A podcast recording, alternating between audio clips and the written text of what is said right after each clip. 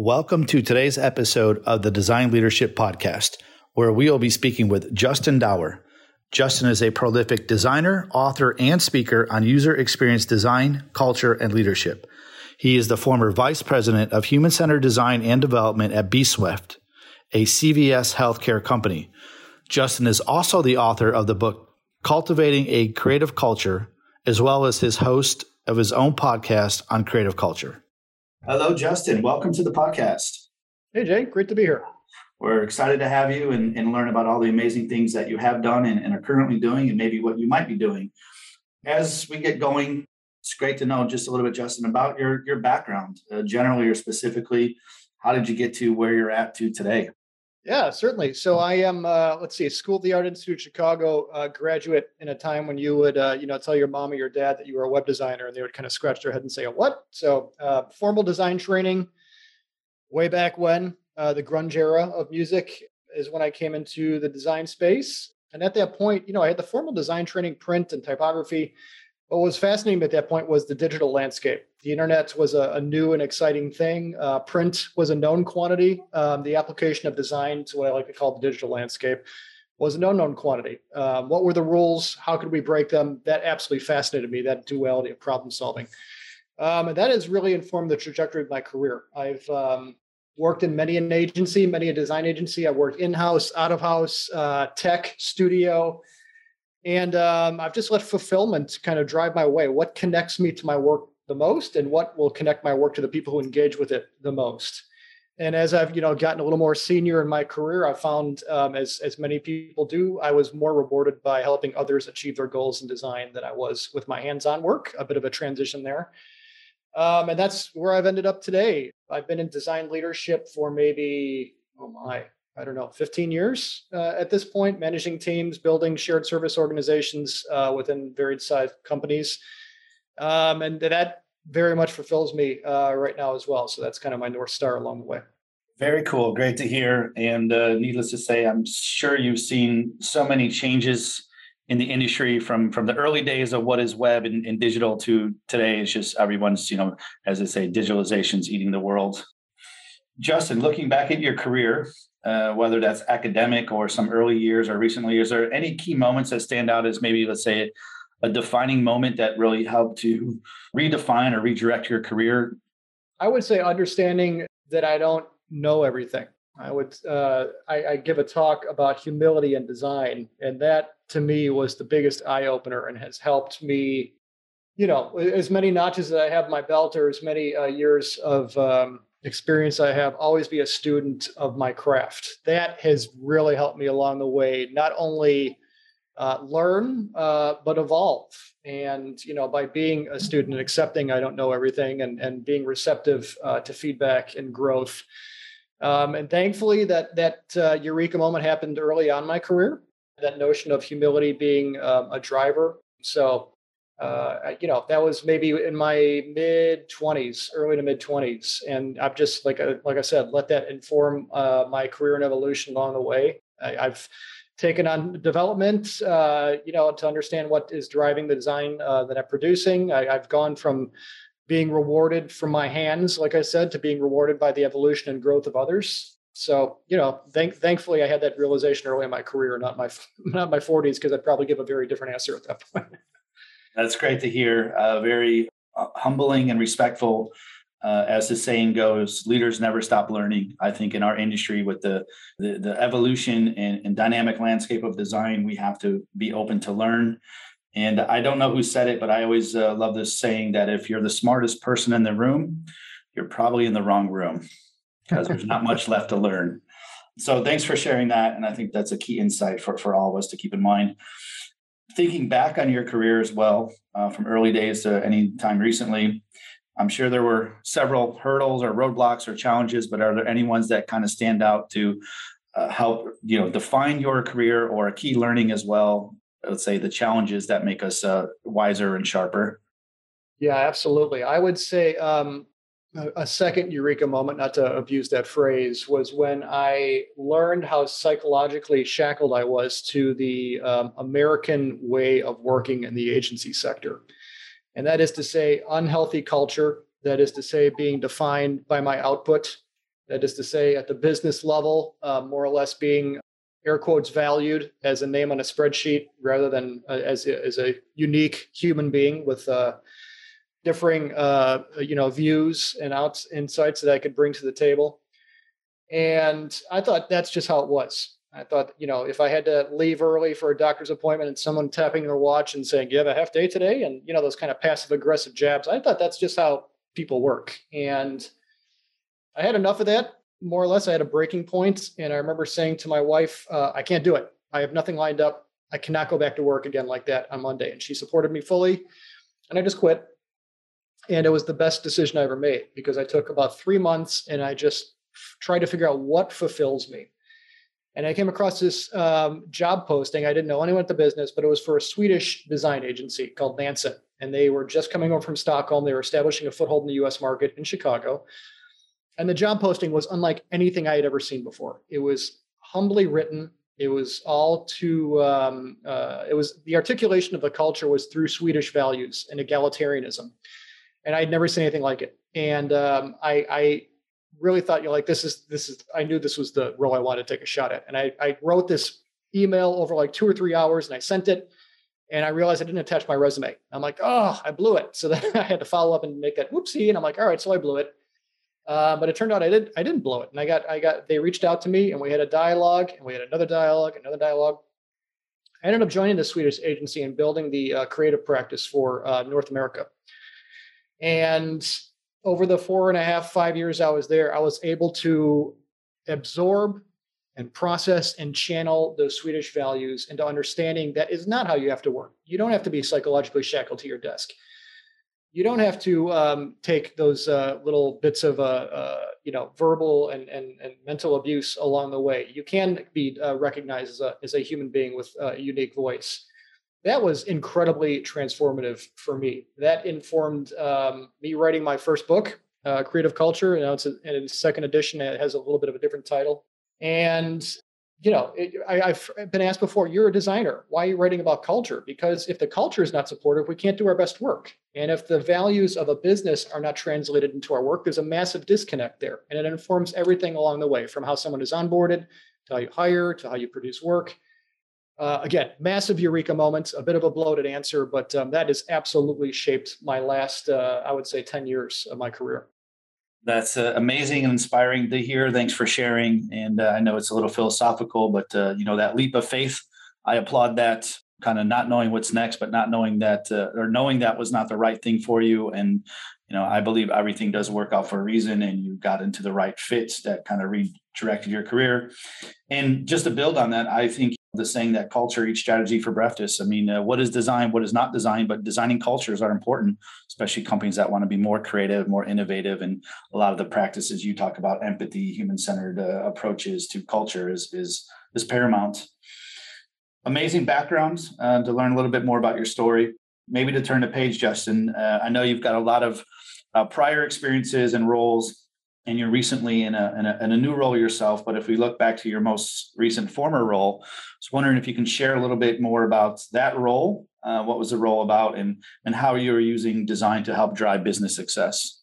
Certainly. So, you know, th- I came to a point again of realization and fulfillment where I was working with cool clients and doing cool sites, but um, you know, producing I don't know, pet food websites or uh, uh, athletic shoe websites. They look great, um, we went through, you know, a very classic human-centered uh, design process and engaged people, and uh, they were accessible and, and beautifully created. But uh, it wasn't doing it for me here, and uh, it wasn't doing it for the heart. And I wanted to again let fulfillment drive me. So I knew an opportunity arose where I could apply design through a people-first lens to the world, to the land of uh, health healthcare copious problems with healthcare. This was specifically around enrollment and benefits administration. And this is folks, you know, uh, at the point of potential duress when their um, their benefits have lapsed, or if they are a, a, primary caregiver and somebody they're advocating for has lost their benefits, or advocate, you know, trying to enroll at the last second and uh, stressful, um, copiously complex workflows. That was very appealing to me. That was applying design to a space that I knew needed it more than where I was existing. So I joined company called bswift, which is acquired by Aetna, which was acquired by CVS Health. So we were ultimately a part of a Fortune 5 business as a VP of design. Uh, VP, I came on as a VP of user experience, and I wanted to transform a user experience team into human centered design practice. And you know, when I joined, um, the team would be, you know, they would get uh, wireframes and PowerPoint from product and say make it look pretty which is a you know a dagger in the heart of any designer but they were execution based rather than strategic based so the hands were there they were they had enough uh, uh, team members but uh, they weren't leveraging their minds they weren't leveraging their strategic uh, insights so I, I, effectively had to go on what I like to call the, the human centered design roadshow to the C suite and say, I want to shift the way work comes in. I want to slow down. I want to pause with intent.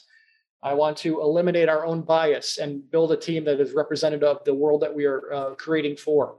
I want to bring folks to the table and bring them into the design process with co-design and participatory design and get the people that we're creating for involved in the design process, which is inclusive of, like I said, expanding timelines, hiring new roles. So, you know, there was a lot of pre-work to be done there before I could even execute on any of these plans. Education was one uh, demonstrating the value of what I was articulating, not just because it feels good, but because it it's, it um, you know helps uh, trim down QA time. It helps our iterative process. It helps our process, our products become more accessible. Uh, uh you know, barrier-free design, getting more people engaged with what we're creating. Once I was able to do that, um, they were outsourcing uh, usability testing to uh, Aetna. I, I um, effectively cut that off, and I brought all usability testing in house. And I built up a research practice and I built up all the usability testing uh, internally so we could be more nimble and do guerrilla testing and manage the process from soup to nuts um, and report back on metrics to clients, which was another value add to the services. So slowly demonstrating value, slowly building it up. Um, so I built that uh, shared service within CVS Health over the course of uh, five years. Um, and there was, you know, there was a lot of good success there. I'm pretty proud of how that turned out. Uh, fantastic to learn about that journey. And unfortunately, you know, what you mentioned beginning is just all too common, uh, I think, for all of our clients. And, and that's the opportunity is, you know, to mature design, to advance design, whatever that means, and move it, you know, from the downstream decoration station to the strategic partner that we know uh, delivers the most value to the organization. And uh, I applaud you for, you know, all the efforts that you mentioned, you know, um, improving the metrics and, and creating education and awareness for your stakeholders. I'm sure that there's there was uh, many more challenges that you encountered, and just curious to know if you might be able to share some some challenges you had within that organization, or perhaps maybe within the industry. Um, I may be off base, but what we see is you know healthcare is kind of the laggards that weren't you know so uh, uh aware of design's value, and now you know trying to catch up and, and use that. So was there any of that kind of uh, wait and see, or was there you know other challenges within the organization to prevent you to advance design quicker, so forth? It was, you know, a lot of change. Most change does not happen overnight. So, like I said, a lot of it was demonstrating, you know, incremental change rather than just trying to go for the go for the brass ring, so to speak, straight away. So, slowing down delivery to offer more rounds of usability testing or participatory design, or or you know, actually go out where folks are uh, potentially engaging or with enrollment and observe and see how they are trying to enroll in our products. Is it, you know, is it wait staff using an iPad uh, in between waiting tables and they have to kind of huddle in the corner? And we have a client who was in that sector. Or is it manufacturing where there's a slow single terminal on a factory floor with a slow processor and a poor bandwidth and copious cognitive dissonance around them and observing how are they engaging with the product uh, and, and, trying to enroll we did all kinds of field observation and testing uh, based on that. And we were able to um, evolve and expand and improve the usability and intuitiveness of our product through that observation. So, you know, by incrementally moving the ball and showing the value of these of these steps and how there's greater access now, our clients were more we, we were B2B to C. So the, the the folks signing the check are our clients, and also the folk engaging with our products are also the clients. You know, getting double layers of happiness more or less that uh, helps move the, the needle a bit more rather than just be, I want to do this because I'm a human centered design guy. It's, it's more because look at the value that I'm demonstrating to what we're producing. Very interesting. Thanks for sharing that as well. And you mentioned kind of the, the double dipping or, or double, uh, what did you call it? Double satisfaction. But of course, the complexity because you have double set of stakeholders. And right. we always see, you know, the discussion around who are we designing for? Is it the customer? or the consumer, the user, maybe the shopper, all those complexities which change the dialogue and, and so forth. So you certainly have been, you know, doing the right things and helping to convince the business to, you know, invest, mature, grow, design, what have you, to at the end of the day deliver more value, uh, bottom line or triple bottom line, et cetera. Uh, but I want to open up a little bit, Justin, because you've been doing a lot of uh, amazing things that are not only helping the organizations you are, you know, working with, employed by, but helping the community at large. And to borrow or steal one of the sayings I learned from the National Speakers Association is that a rising tide lifts all boats, right? And I think you're helping to rise the tide of awareness and, and education and, and, and so forth in the design community. Uh, you mentioned your second edition of the book, which I got here in my hand the creativity culture. So can you let us know a little bit, you know, what are the other things you're doing, uh, writing, speaking, workshopping, all that great stuff that's really helping the community at large? Yeah, you know, it's it's it's with anything else that you're passionate about. There's the nine to five job. Then I'm a dad for a few hours, and then I then there's the personal uh, work, right? The, when this all comes back to fulfillment, particularly to the latter end of things, I don't see it as work. I see it as my my personal growth and channeling my energy into something that genuinely fulfills me. So I do a lot of public speaking. I, I was at uh, Leading Design uh, in New York, I guess two weeks ago or two and a half weeks ago at this point.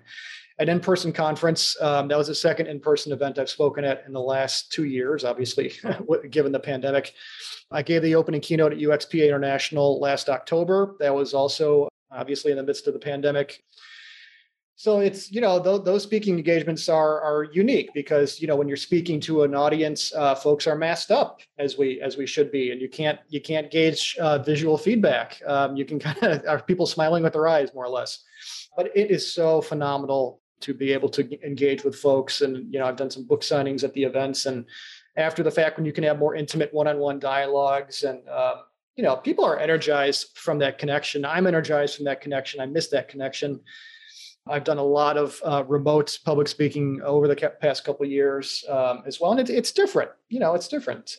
It, it's great to maintain connection. Like I said, I don't, I don't air quotes do this to advance my personal brand. I, like I said, I'm, I'm rewarded by folks evolving, and I'm uh, helping them find their fulfillment. And and you know, what is the best application of creativity and design, programmatically, research, service, what have you, that will fulfill them and help them evolve. So it's like uh, mentoring and coaching, uh, more mentoring at scale, if you will. And I, I, absolutely appreciate that. I always close those talks with, I want this to be a dialogue over a monologue. I give my personal contact information so folks can reach out. Um, and they do sometimes, which is great because we can continue the dialogue at that point. So I'm not just orating at people. We can actually connect. And then to the, the book side of things, you know, we uh, you have the book, and I appreciate that you have the book in hand, Creative Culture. Working on my second uh, book, which you know I keep using this word. It's about fulfillment. It's called In Fulfillment, the Designer's Journey. I hope to have it wrapped up at the end of this year uh, for release next year. But, you know, with uh, kids home all the time and, and, you know, what's happening in the world, uh, we'll see if I, if that's it, I'm able to pull that one off. But, uh, yeah, uh, there's always something in motion, always, uh, you know, speaking engagement, or I, you know, this, this wonderful opportunity to engage with you and your listeners. So yeah, always, the wheels are always in motion in that capacity again, I appreciate and applaud all the efforts that you're doing on top of all the other jobs you have. And, and I can relate to being a dad is pretty demanding as well. So it doesn't leave a lot of free time, but maybe a labor of love or our passion to uh, That's it. put in the efforts to help the, the community or the world at large. Justin, without giving too much away, again, you know, obviously the, the title of the book's around creative culture. We talked about, you know, the culture and, and how that is important is there maybe a, a, little teaser or one you know key thing that you can give the listeners based on your book or just your overall methodology of, of how to maybe move the needle or whatever that means uh, in an organization? Yes certainly. There are two and I'll, I'll make them both brief. One is a common set of values between the way we create and the way a, a culture functions. And that is why i put that second edition out and shifted the title even a bit more the first uh, edition was called uh, Cultivating a Creative Culture. The second edition is called Creative Culture, Human Centered Interaction, Design, and Inspiration. And I said I purposely put design in the middle there because it's not a human centered design book. It's about human centered interaction uh, largely. And if we're people first in practice, we have to be people first in process. We have to have those if we if empathy and pausing with intent and connection and respect and humility are our values culturally, we have to create in that same lens. If there's a disconnect, I feel there's a disconnect in work and a disconnect away um, we treat one another. So uh, that for sure is a core driver. And the second one is, and I've seen businesses adopt this, which is uh, phenomenal. And other podcasts I've been on, and uh, it is about how we onboard, how we well, even that word can be a swear word uh, in tech and, and business largely. How we welcome people into the fold, how we welcome people into the business. And uh, there was a recent, uh, I want to say, Gallup survey where 12 it was articulated that 12% of the workforce feels like their business has done a good job onboarding 12% and you know a lot of that can be attributed to uh, remote work. Obviously there's there are more challenges there. There's hybrid. Some folks are back in the office full time but uh, you know i'll use cvs health as an example. Fortune 5 business massive company and then you have this uh, you know this lot, lots of khaki pants then you have this design uh, dude there in at the at, at the VP level with tattoos who wants to welcome people instead of on a Monday, I want to welcome them on a Friday. I don't uh, you know, it's normal business for someone to come in on a Monday. You give them the HR manual, maybe they're in training, maybe they're learning the systems. That, that's all fine. You know, there's a natural momentum of five days. I like to welcome people on a Friday. I call it the new day one. And I want to make sure that the energy from signing on the dotted line is directly carried into someone stepping through the door, literally or metaphorically, on the first day. I want the values of the business and my personal and team values to be uh, demonstrated tangibly in actions over over lip service. So when someone joins that first day, my butt's out of my seat. I'm at the door on that Friday. I, you know, again, if it's online, uh, there's a video session at 9 a.m. We've all been that person walking in the off uh, the business for the first time, and there are people talking no one's no one's there to greet you and you just feel you feel small and you feel disconnected. We talk about empathy all the time. I've been there. I want to i want to dissipate that for other folks. So i'm there to greet them taking them to their desk. Their laptop is already set up. Maybe there's a card there signed by the team welcoming them aboard. Maybe there's some flowers uh, there. Everything's working i'm not saying you know can we find a laptop for this uh, this person? Or blowing on a, an old keyboard and saying yeah maybe this will work. Everything is there. The care is given to every step along the way and uh, around lunch, you know, if we're in person, we'll go out to lunch. If we're online, we'll do we'll do a, a video lunch. And then at that point, I will uh, ask them to show me or take me to some place in the city that inspires them. Again, this has nothing to do with business. We're not dropping jumping into client work. I want to connect with this person, and I want to know what has fueled them and who they are and why they do what they do, agnostic of their portfolio. And I think those spatial considerations. I've had people take me to Soldier Field and tell me a story about that. I've had people take me along the lakefront and tell me about what inspires them at that. And they've been at a career point where they were in, you know, some field and they went there to clear their head and they decided to take a leap of faith and go to into a design boot camp and shift their entire career. And then you learn about them that uh, what, why why did you do that? It's because I love to connect with people, and you can see where the driver is there. And then they got into research from design and anyway, just connection with folks, respect, humility, again, to say, uh, I reported to the CTO at uh, at CVS Health, and you know, why do why do I want to bring people on Friday? Look, because I am able to reduce attrition. I'm able to, able to increase organic marketing because people are talking to their friends and people cite this new day one when they want to join the business or they take to social media. If you are able to assign metrics to anything you want to do that is in, inclusive of change, that helps influence change beyond just it feels good. I want to welcome people on Friday because you know it, it reduces attrition, it increases engagement, it helps people feel energized when they come in on that Monday and we start talking shop again.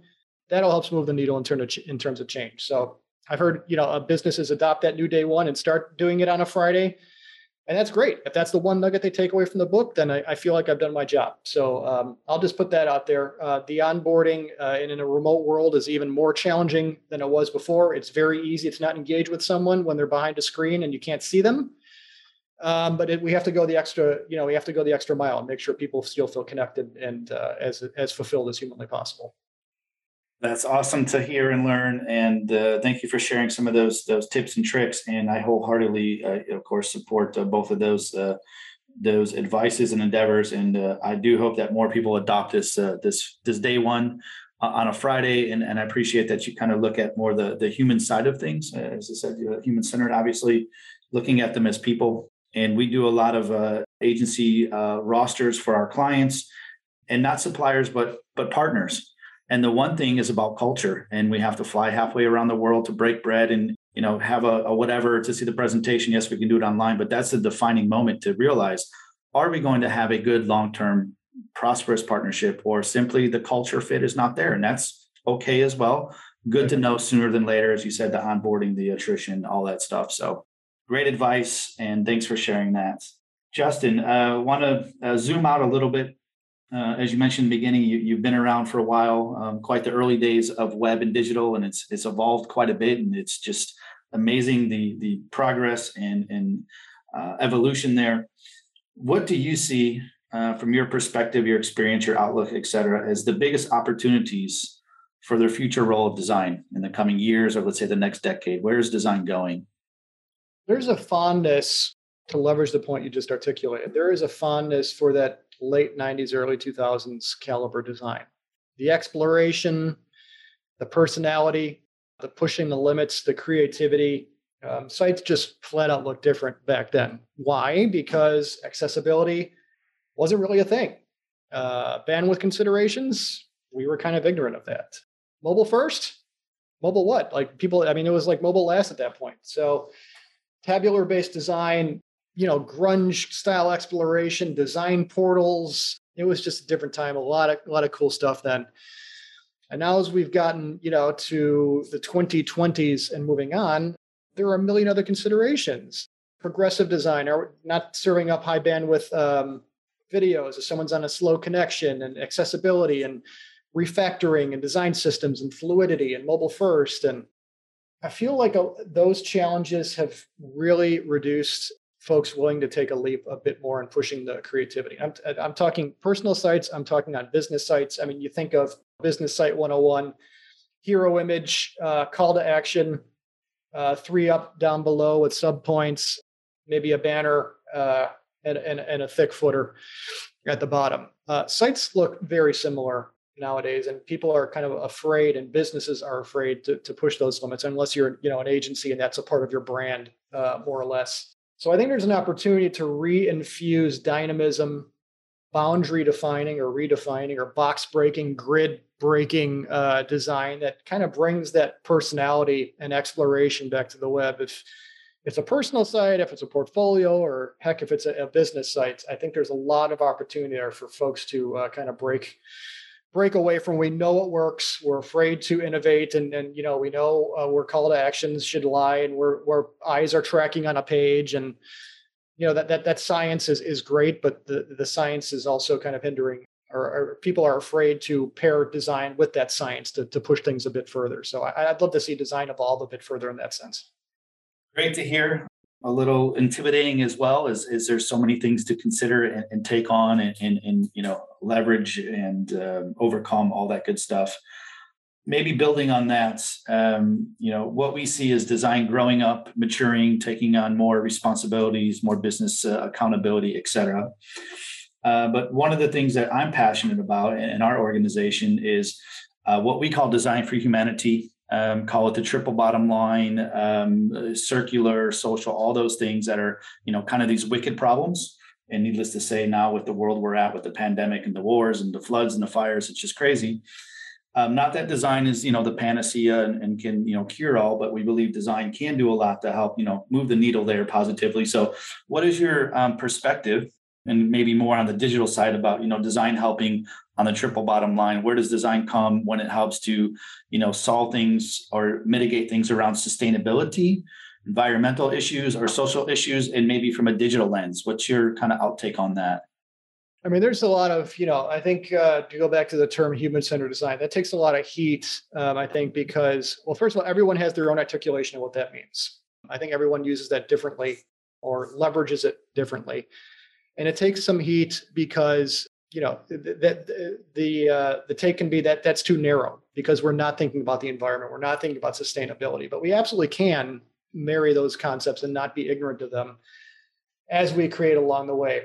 You know when i when i applied that lens to healthcare and cvs health and Aetna and bswift um, boy they need human-centered design thinking massively because that is genuinely all about people but as we get to the agency space and as we get, you know, heck, NFT and and and Bitcoin and the mining and and and and the you know the electronic waste uh, that happens there, I mean, that's That's a major issue, man. I mean, for you know the sake of selling a JPEG, I mean, there's so, there's so much cycles uh, burn there and electronic waste and and oh my gosh, that, that we could do a podcast on that alone. So I think slowing down, being mindful of our impact on um, to the environment, to the communities that we serve and exist within. You know, even though we're like I said, applying human-centered design through um, uh, the healthcare world and CVS Health, I, I, absolutely made sure my team got out there and, and made sure what we're producing is, is, respectful of the community and re- as respectful of the bigger picture as humanly possible. And that, that is why we slow down to not just hit a V.1 and a V.2 release because we want to be mindful of all those things. We don't want to just rush to market to, for the sake of rushing to market. And some businesses are more willing to play ball on that than others. Um, and I think it's up to those who work in these uh, positions, senior or, or on down, to uh, have a have a um, you know have, have, turn the lens on yourself and say, does this align to my my value system? Do do their ethics align to my own set of ethics? Um, and you know, people are able to make various forms of change in that point. I mentioned just quitting cold because the culture wasn't serving me. If I worked at a place right now whose products didn't align to my ethics, I'd probably also quit cold. But um, that's a position of privilege. Not everyone can do that, and I recognize that.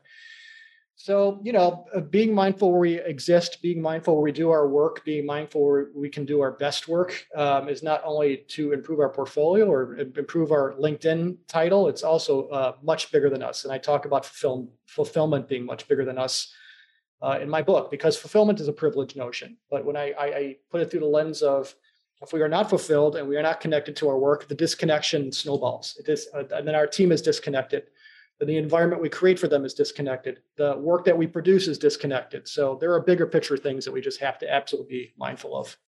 That's great to hear the perspective and advice there. And and, and uh, I've got a few notes, and I keep you know circling fulfillment as as you kind of center around. And and we can only hope that companies consider fulfillment as well, and not fulfilling their their P and Ls and and their annual dividends, but fulfilling the positive things, or not fulfilling landfills and, and waste and, and, and, unfair labor, all that stuff. So um, great to hear your perspective and um, and positioning on that.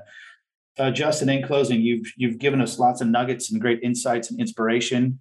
In closing, is there a key takeaway that you could leave for our listeners that uh, want to advance their careers into design leadership and or just deliver more good positive impact, uh, have more fulfillment in their careers, all that good stuff? So, any any key takeaways here?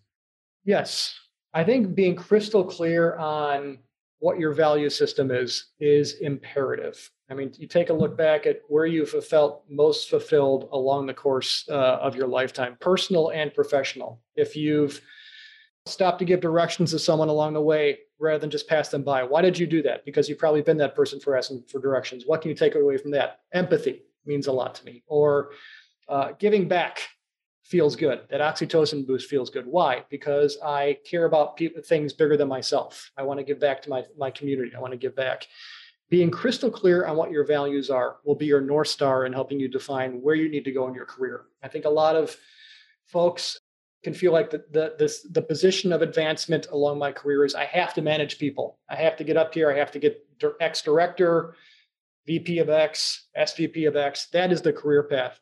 If that fulfills you, that's great if it doesn't, I mean, you know, it's best to align to what you know uh, is going to help you sleep well at night and what is going to keep you happily well fed and help you evolve. I mean, some folks stay as an IC or as, you know, a designer for 25, 30 years because that's where they fulfill. They they don't feel the need to manage people.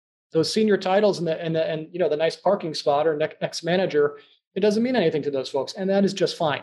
That is just fine. So I will say understand what your values are, be crystal clear on them, understand how that fulfills you in your personal life and your work. So you're not living in two separate spheres of existence. And then ultimately understanding how you are best fulfilled in your professional life, uh, specifically, if we're going to zoom in on that, um, given the topic at hand. And, you know, just being realistic about where where you best align to an organization, how their ethics and values align to you, and um, you know if it's if it's staying in a single position along the way for you know x amount of years that's great. If it's getting that suite manager title and helping others evolve that's also great. But just being true to yourself is is what's going to get you in the best spot. Very wise words uh, spoken very well and i i can only you know, attest to that. It is about the fulfillment and the value that you want to get whatever that means titles compensation recognition or, or not. So amazing uh, discussion here. Lots of great insights and hopefully some key nuggets for the listeners to take away.